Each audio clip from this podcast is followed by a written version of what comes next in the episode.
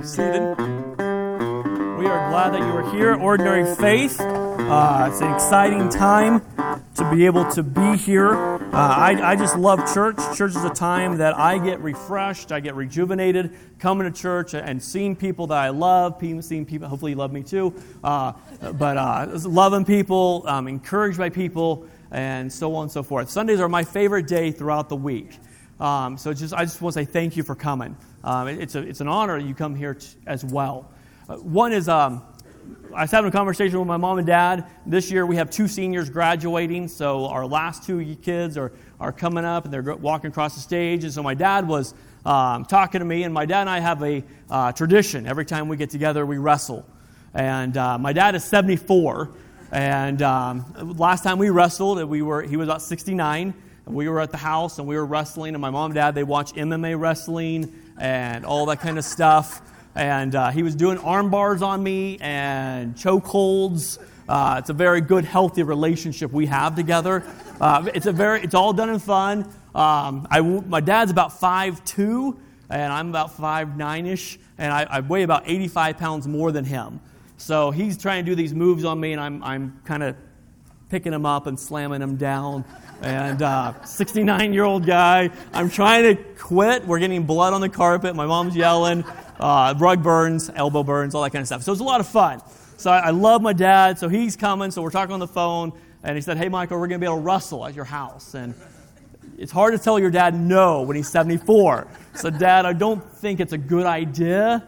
Um, of course, he's saying, Michael, you're just chicken. You're scared of me um, so on and so forth. So, what does that have to do with if anything? Not much, but no, not really. It does go with my sermon. Um, so here's the interesting thing is I, I love my dad. Every time I, I, preach, they pray for me. They're always telling me how, how proud they are of me and how pleased they are of me where I am with my Christian faith, uh, where God has taken us. And so we're going to read some scriptures. If you want to go ahead and turn your Bibles the book of, uh, your Bibles to the book of Mark, chapter 9, we're going to spend a lot of time there. We're also going to go some other places as well. I wanted to talk today about unbelief. Um, today, as, as we talk about it, there's a lot of things in our lives that we believe God for a lot of things. Uh, we believe God for salvation. We believe God for uh, relationship with Him. We, we believe God will bring people to, to salvation. But I think there's a lot of times also we have undoubt, we have doubt in our lives as well. Um, things that just creep in, things that we don't notice that are um, doubts, that we're questioning God and we're, we're concerned, and, and so on and so forth. So I want to spend some time on, on today about a, uh, a topic where uh, um, a father was wanting his son healed from a demonic um, demon. Before I go there, I want to, I'm just going to scoot on up here so you can see me better. Um, so, Mark chapter 9 we go, we go into the transfiguration. If you're not familiar with this, the transfiguration is when Jesus takes the inner, the inner circle, Peter, James, and John, up to a mountain, and, and God is there, God is there and, and appears, Elijah appears, and Moses appears. Um, Elijah appears because it's the, the Old Testament prophets, the representation of the prophets. Moses is there for representation of the law, two very, very big uh, areas of the Old Testament. And during this time, in, in, in uh, Mark chapter 9, I just want to read one verse from this scripture here. Verse 7 says, And a cloud came and overshadowed them, and a voice came out of the cloud saying, This is my beloved Son, hear him. Oh, this is my beloved Son, hear him. And suddenly they looked around, and there was no one around anymore. Now, if you would just really quickly go ahead and turn your Bibles over to Matthew chapter 3 because I want you to understand the significance of the transfiguration. Here, God is, is declaring that this is my son whom, I'm love, who I love. In Matthew, Jesus is being baptized.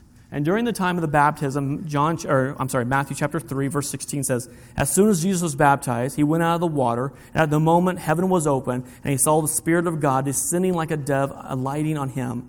And a voice from heaven said, This is my Son, whom I love, with him I am well pleased. Another translation is This is my son who I love, I am proud.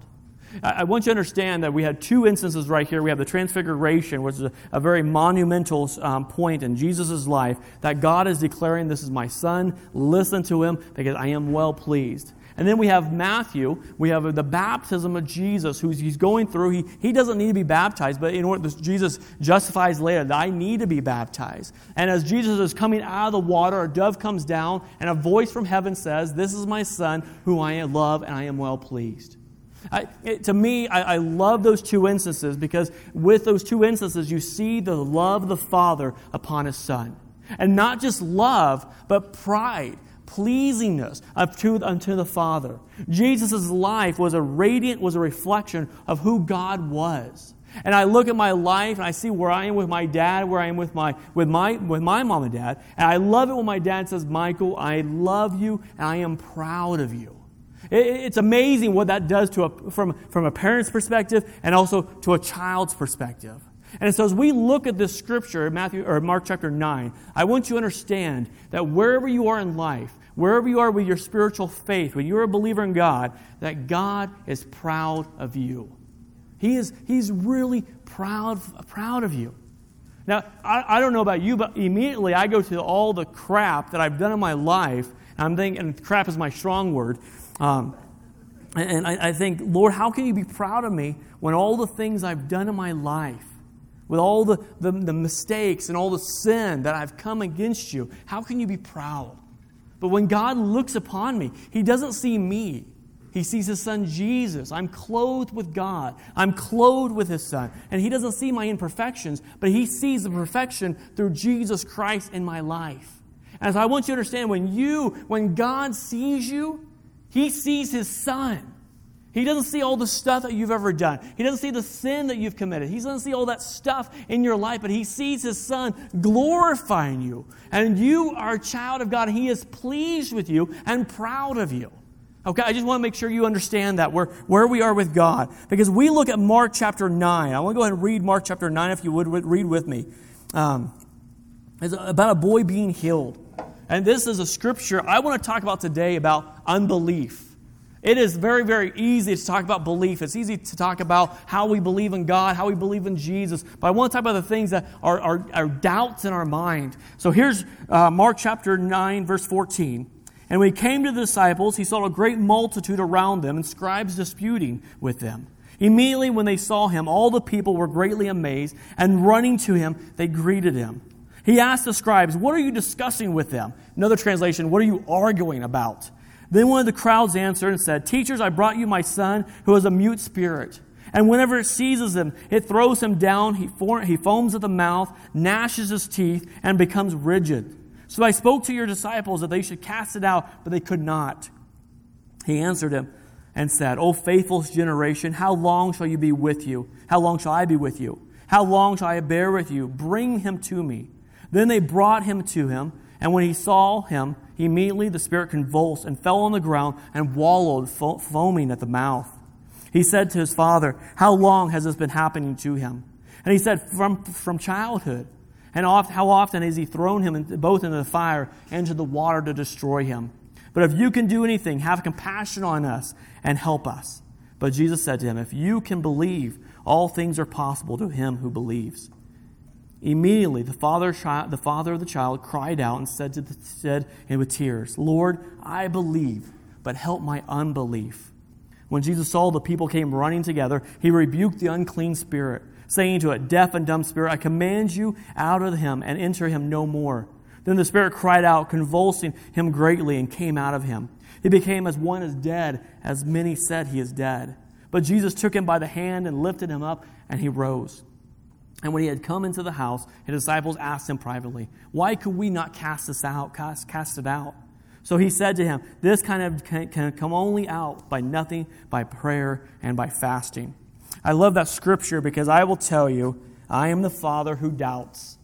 I am the one that would immediately say, Lord, if you can cast this demon out, if you can cast this one out, can you please do so?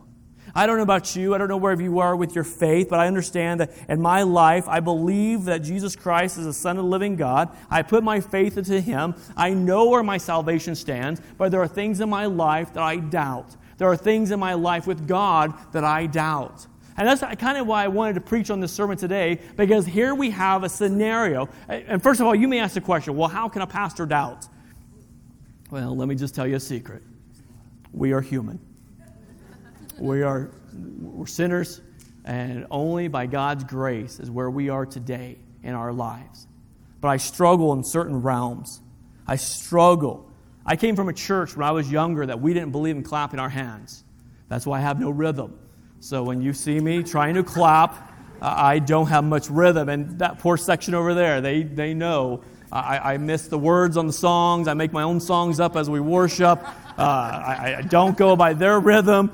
I go to my own little beating my own drum. Um, but we, we had a church service where we, we sat there, we listened to the sermon, we, we sang songs, and then we went home. There was not a lot of interaction between us truly, I don't want to say truly worshiping God, but being expressing ourselves to the Father, being able to raise your hands, be able to exclaim, express to God how you are feeling and what is going on in your life. So we didn't have the impact upon the Holy Spirit in our lives. The Holy Spirit was just the Spirit doing His thing out there. But I want you to understand that the Spirit, when we are believers, indwells within inside of you. You, are a, you have the living God, the God of the universe, the one who created the world, brought into existence just by his voice, brought into you. He is indwelling within you.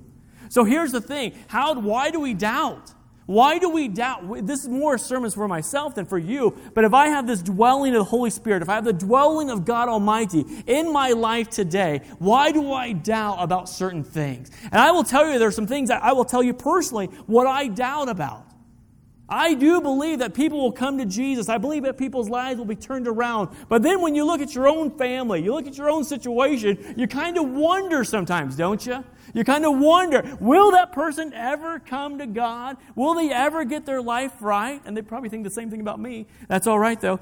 But, but I wonder sometimes, why if I am so, if I can be so strong in God in certain realms, how can I not be strong and knowing that God is going to change people's hearts? So that's what we're going to talk about today. So here we are, we look at the scripture, and in the very beginning, I have to remind you that Jesus is coming down the mountain during the transfiguration. Here he's got Peter, James, and John, the inner circle, and they've, seen the witness, and the Father just told, the Father just told Jesus, I am proud of you. This is, I am pleased with you, Jesus. And he's coming down to this huge crowd, this is discussion, what's going on. And Jesus wants to know, hey, what's going on? What are you guys arguing about? The translation we use, what are you discussing? And they start to break into the session where the father, who has a, has a demonic child, a demonic child who is throwing himself into the fire, throwing himself into the water, trying to kill the host, the father will do anything to have his child healed. That, that, as a father, it automatically makes me ask the question as a, as a dad, as a mom, what are you willing to do for your child? What, what lengths are you willing to go if your child was demonically possessed. And you have to realize it's not, the child was not just had epilepsy. It's nothing that kind of form of a medical condition, but this is a form of true demonicism. It's a, it's a spirit living inside this child. So as a dad, what would you be willing to do? As a mom, what would you be willing to do? I think as parents, we go to the, we do what it takes to, to make our child safe. We go to the, to the degree of making sure our child is in a safe environment. And because Jesus is coming down, and all of a sudden he sees his father, this father who loves his child, his father who wants the very best for his child, to be able to grow in a normal society, to grow in the faith, to grow in whatever the father did as an occupation, and pass that heritage on. And now the father is just worried that his child is going to die at some point. Do you guys remember when you were first born, or you were first, uh, first parents? And you were, as were so protective of your child. I mean, especially number one. Number one is special. That number, well, don't get me wrong, all children are special. I'm sure my kids will hear that later. Uh, everyone is special um, in God's eyes and mom and dad's eyes too. Yeah, but we take a little, we go extreme, don't we, with the, with the first child? I mean, we do. We, we make sure we, we Germ-X the, the, the passy. We make sure it's clean. Uh, you know, we, we do the, the very best for that kid. We take all the pictures. You guys remember this? Shake your head if you, you actually, unless I'm just a horrible parent. And, and, then, you know, number two comes along. You wash the passy once in a while, not thoroughly, not all the time. You take a little less pictures. The third child's like, ugh, We don't have to wash that passy. You know, that's a five second rule. You're good to go. Don't worry about it. Let's reuse those diapers. We're on a budget. Um, so on. So, joking. Absolutely joking. yeah, we have a grandbaby. We're joking. You can only do those things once in a while. But here, I want you to understand that as a, as a father, as a mom, you would do anything for that child to make sure that child is protected and to make sure it's being taken care of. You would do anything for that kid. No matter what order they are, no matter what first, second, third, fifth, sixth, seventh, and eighth child you have on some people. I, we don't go that far in my family. You know, but it's amazing what you do. We only go six. Six. Two more. Um, all right. Focus, Michael. Focus. I still, still say focus. But it's interesting. You want the best for your child, so you you don't want to have to worry whether your kid's going to be throwing himself in the fire, drowning himself, so on and so forth. And we look at the scripture and we see that the father was willing to go to the disciples, say, Hey, I need my child healed. I want my child healed. I want to make sure he lives a normal life where he can do things in life without being worried about whether he's going to die by this demonic spirit. And one thing I think today, my friends, I truly, truly believe this. I think Satan has, has, has, has employed this lie that there is no more demonic acti- activity in the United States. There is no more demonic activity in the church as a whole. I think that he, I think the lie is that Satan is gone and that there is nothing to fear because Satan no longer exists. That's one of his biggest lies that the Satan, Satan does not exist. I want to tell you that's such a lie, my friends, because as we know, the scripture says, we know the scripture says in John 10 10, that I come to give you life and to give you abundantly. But also says the thief comes to kill, steal, and destroy. Satan's job is to destroy everything you hold valuable your children, your faith, everything. As we look at the scripture, Jesus is coming down the mountain. Finally, he understands there's a, there's a dispute what's going on. But prior to casting out the demonic spirit, Jesus does something very interesting. He didn't cast out the spirit immediately. But he says this if you can believe, all things are possible to him who believes. And here's what we really need to stop and look at what the Father said. He was completely and totally honest with Jesus. He admitted that he had unbelief and he didn't have complete faith and trust. Verse 24 says this Immediately the Father cried out and said with tears, Lord, I believe, but help me with my unbelief. I don't know if that maybe just resonates with me a little more. But Lord, help me with my unbelief. Lord, I want to see miracles. I want to see your hand moving. I want to see mighty acts of God in our church here and in America today. I want to see God move in our country like He hasn't moved for, at all. I want to see a revival take place. But I will tell you, my friends, that this challenges my theology. It challenges my thought process. It challenges me of my, my, my sarcasm and my, my doubt. Lord, help me with my unbelief. The father said, Lord, I believe that you can heal, but maybe, maybe you can't. But I, uh, help me with my unbelief. Have you ever prayed before and you honestly and earnestly want this prayer answered, but you know in the back of your mind there's a doubt? You know that just, Lord, I know you can do all things. I know you can form the foundations of the world. I know you knitted me in my mother's womb. I know all these things, but God, I don't know if you can do these things. I don't know if you can do this. I don't know if you're powerful enough. That's kind of what we put upon God. We kind of put this expectation, Lord, you can do all these things for other people, but I don't know if you can do it for me. I don't know if you can do it for my family. I don't know if you can do it for my, my circle of influence. And there's a scripture that it's not even my slides, and half of these probably aren't. That's okay. But it says the scriptures that says Jesus is the same yesterday, today, and forever.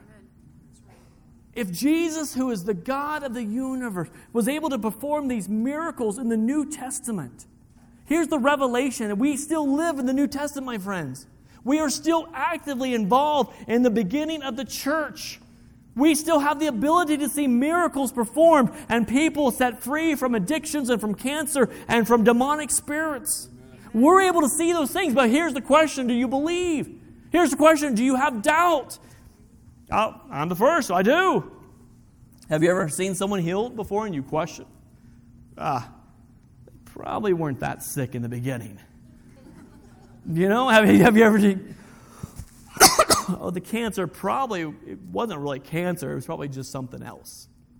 I've heard people say that, but I've also I've seen with my own eyes people being healed as well. What was it that he didn't believe? Was the father he didn't believe he could be healed? At this point, no one or no one that was able to help was able to heal his son. Maybe he didn't believe that God could do it or heal his son. Maybe the father was thinking, God won't heal him. Guess what? We don't know what the father truly was believing. We don't know the whole thought process of what was going on, but we know that the father would do anything to make sure his child was going to be taken care of, no matter what was taking place. Ephesians chapter 2, verse 8 and 9 says, You see, we, there's no, no difference in the Father. We believe, we came to faith in Jesus Christ, making him our Savior and our Lord. We came by faith, grace through our faith but can we continue to believe when we doubt? I, I ask that question is there, what are you, what's your issues? We all have issues, don't we? If you don't, ask your spouse. They'll, they'll probably tell you what some of your issues are. What are you struggling with God? Where are you struggling at in life? What are you doubting about God? We believe in our salvation. We believe that Jesus can save.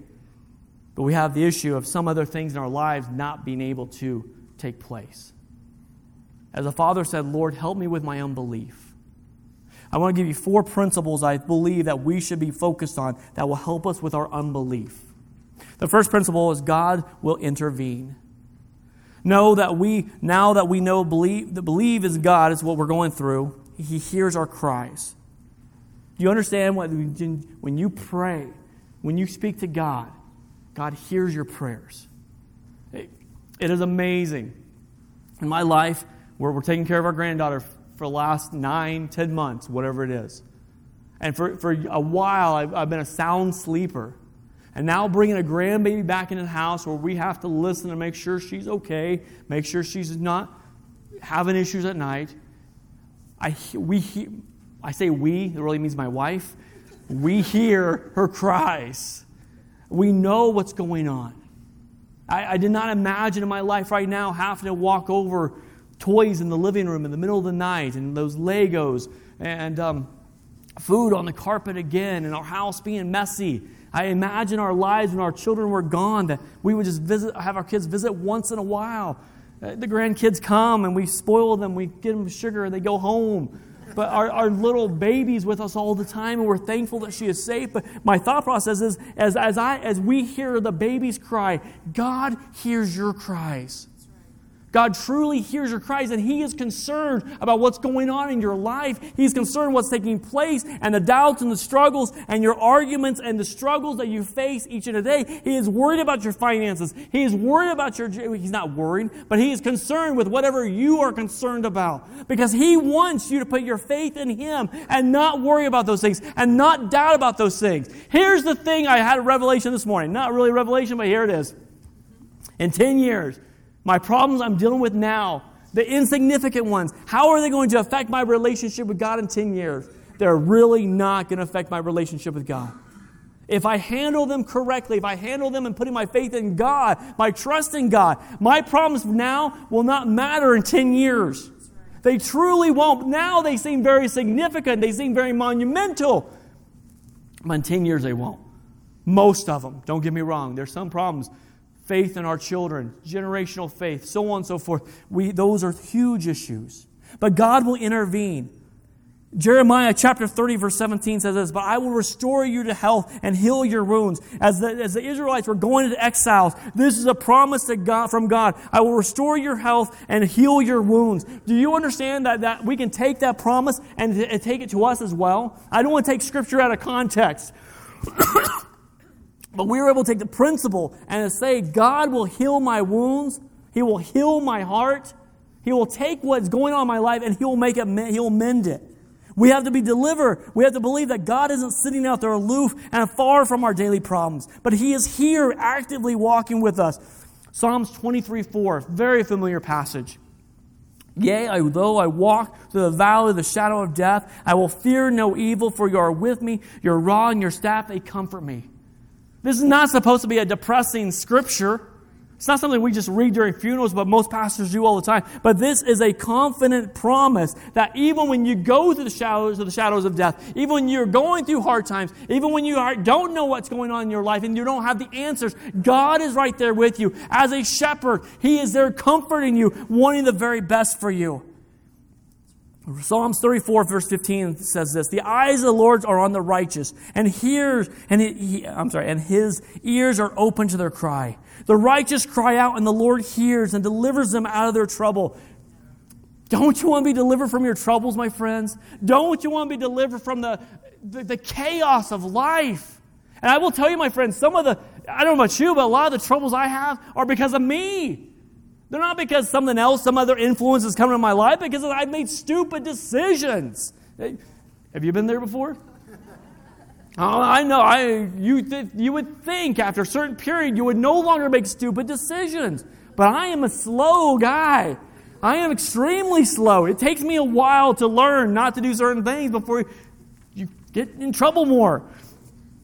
So here's the thing I want to point out God wants to deliver your troubles and your trials. Not only did David know it, that is how the mental understanding and knowledge about God that no matter what we're going through, God will intervene. Not so much in a way we would like, but in a way that is best for us. I want to add this. I love this is my analogy. I'm sorry. I believe that we have a lot of microwave Christians and some crockpot Christians as well. That's my analogy. My analogy is the crockpot Christians are people that are very in tune with God. They're, they're the ones that are simmering, they're waiting, they meditate upon God's Word, they look at God's Word, they seek the Holy Spirit, they want the very best in life, and they are willing to take 24 stinking hours to get cooked for the food to finally be ready.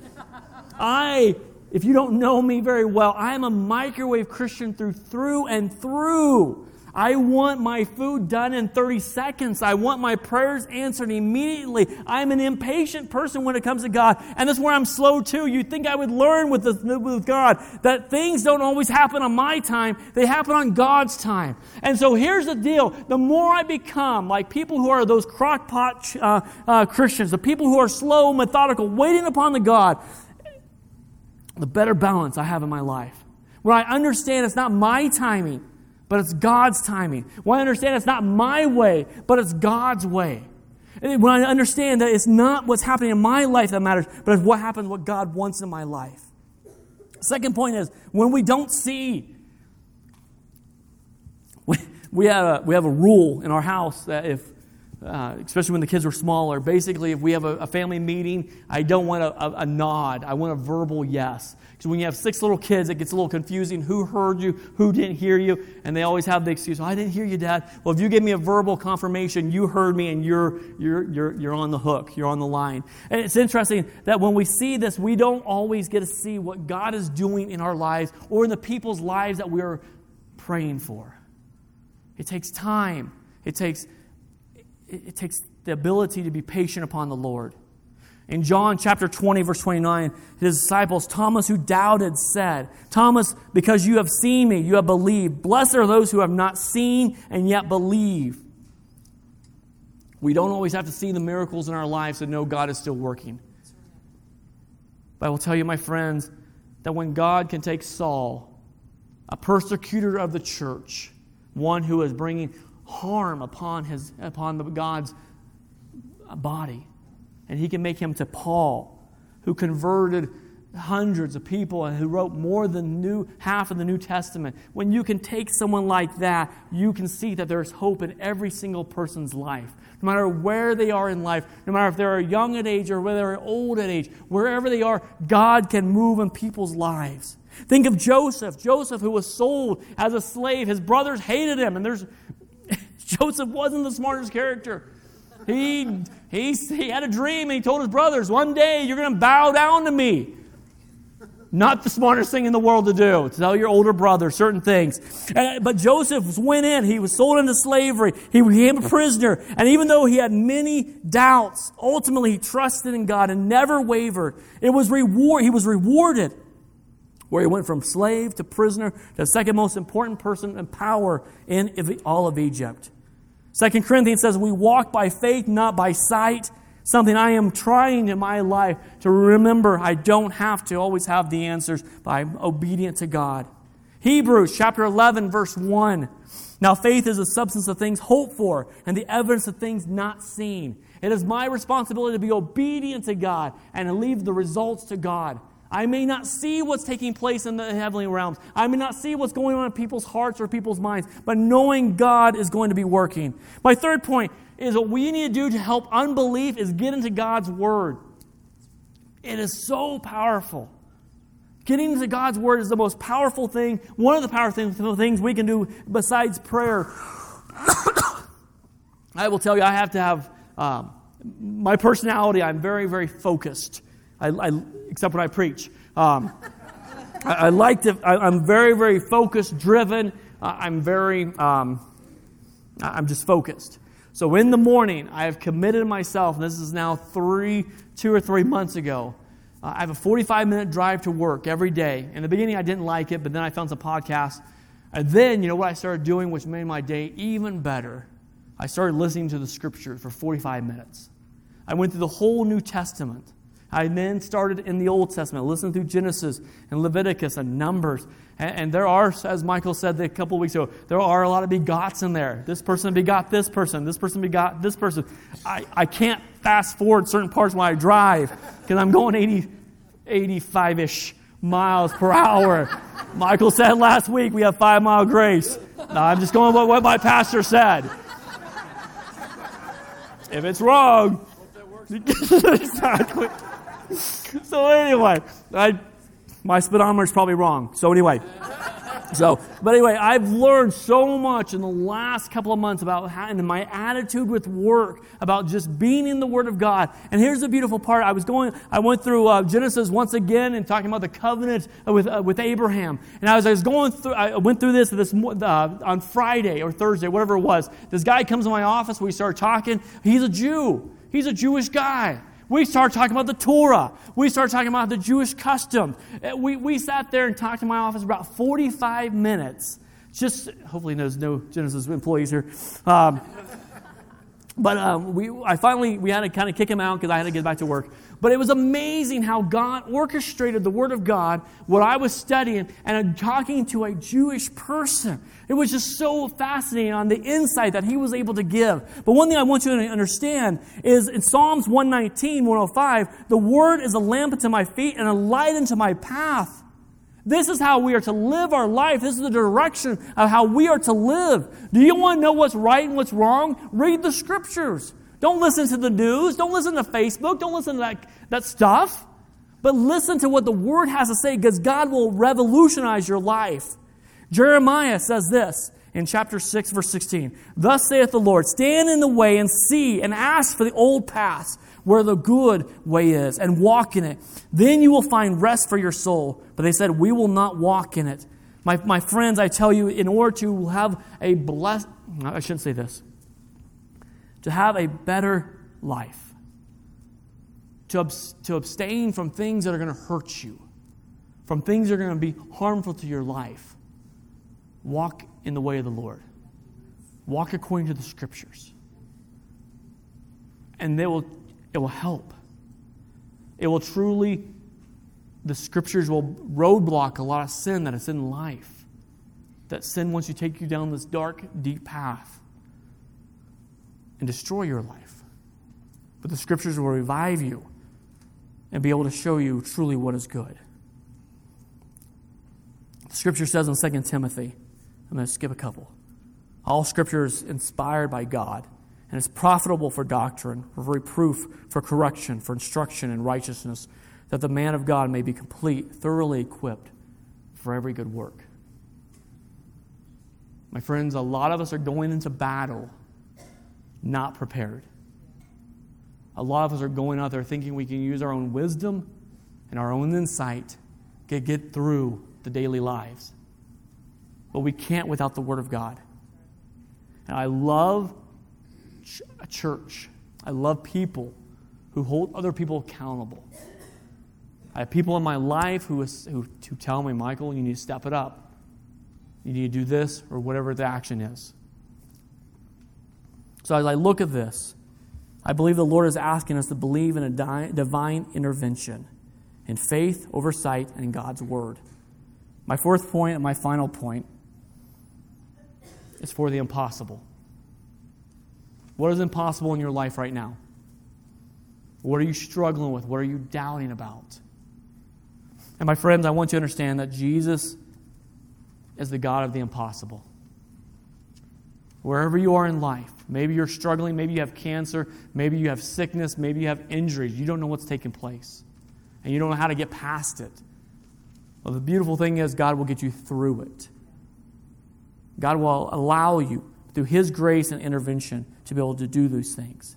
Mark chapter 9, 23, going back to our story. If you can believe, all things are possible to him who believes. When his disciples wondered who, who could possibly be saved, Jesus said, With men, all things are possible.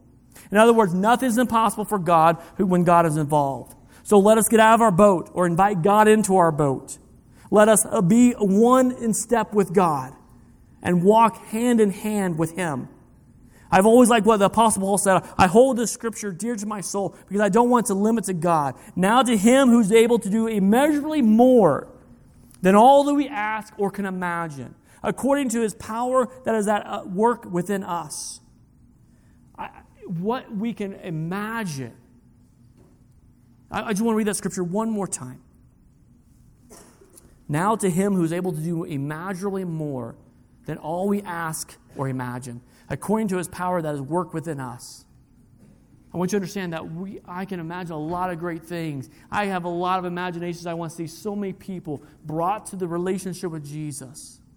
And I, I, truly want to see our world, our town, transformed by the renewing of Jesus Christ.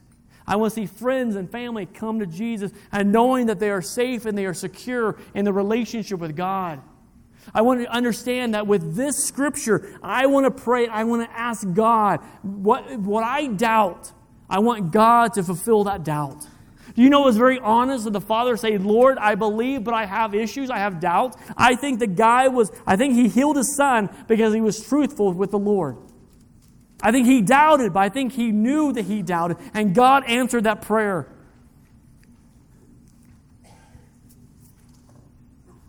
You having problems with finances? Guess what? I'm not a name it, claim it kind of guy. Send me your money, I'll pray for you. Don't work like that for me. Send me your prayers, I will pray. Where are we with the impossible? Where are we with our, our, our, finances and our relationship with our spouses and our relationship with our children, our relationship with our Heavenly Father? Where do you doubt? Where is the unimaginable that God can come and show you how He can work. I truly believe that God wants to show us His power and His ability. I truly think that God wants to open up the heavens and pour out His blessing upon us to show us how powerful and mighty He is. I, I truly, truly believe that because we still live in the book of Acts. In the very end, Jesus says that this demonic issue can only be solved with prayer and by fasting. To only cast this demonic force out can only be by, by, by prayer and by fasting. Many, of, we are, we, many of us are good at prayer. Man, I want to pray like a lot of you when I get older because you have the ability, just those, those, uh, those, just the beautiful prayers that come out. I'm one that I stumble. I, I kind of go off on a rabbit trail over here with the Lord. I come back and so on and so forth and, and, and everything else. But I want you to understand that the scripture says the prayer and fasting. How, let me just ask you a quick question. How many of you guys are thinking about lunch right now? Don't raise your hand. It's bad. Focus on the Word of God, man. Focus. Be spiritual. Come on. What are you thinking? Fleshly people. Anyway, just joking. God, now I'm thinking about food. Thinking, where are we going, Lord? Uh, anyway, you know, I think what is the point of about fasting? This is a whole nother sermon some other day. A whole nother sermon. But I think the, the point of fasting is denying yourself physical pleasure, denying yourself things that we are accustomed to, and taking that time and focusing upon God and who God is. Declaring, this, I think, is a, a declaration of saying, My spirit controls my body, and not my body controls my spirit. And my friends, a lot of us, our body controls everything.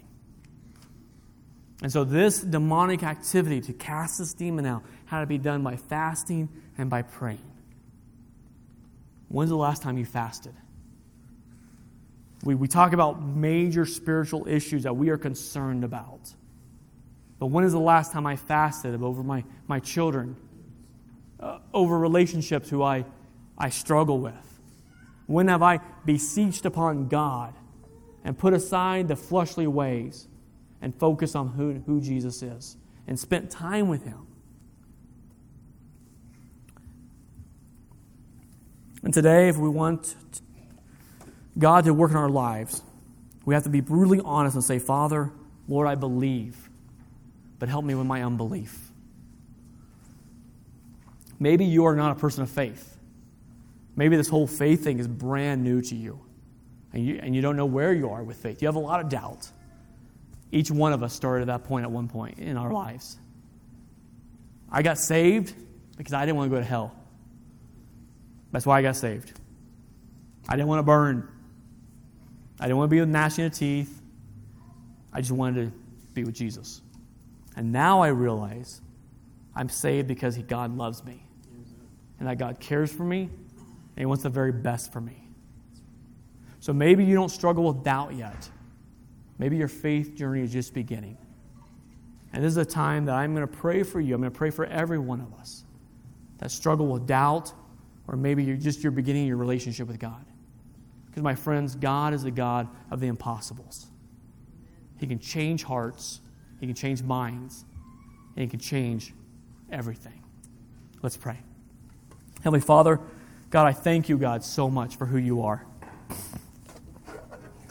I thank you, Lord, that we can come before you and greet you and say, Hello, I love you, Father. And Lord, I'm thankful that when you look at us, you see your Son, and that you are pleased and you are proud of us. Lord, I know that you are not proud of my actions all the time. But Lord, you know who I am, and I am in Christ Jesus. Lord, I pray for people who are right now who are struggling with unbelief. Lord, that they can't be healed, that their finances will always be a wreck, that their marriage is always going to have strife and, and issues. Lord, we pray right now in the name of Jesus, Lord, that you will heal people, God. Lord, that you will touch their bodies, you will touch their heads. Lord, if they're fighting the physical element, Lord, if they are fighting the mental element, God, I pray, Lord, in the name of Jesus Christ, you just touch, touch them, God. I pray, my Father, just for people's finances, Lord. Lord, first of all, let us just quit making stupid decisions. Lord, let us be able to be disciplined people. And Lord, I pray that you will just allow us to come out of the debt that so many people are in. Lord, I pray for, for people's relationships, for husbands and wives, God.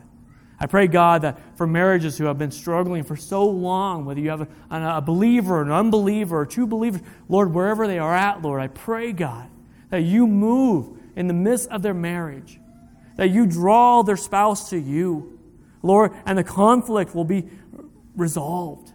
Lord, you are a God. We have the ministry of reconciliation. And Lord, I pray, God, today for people who have not put their faith in you.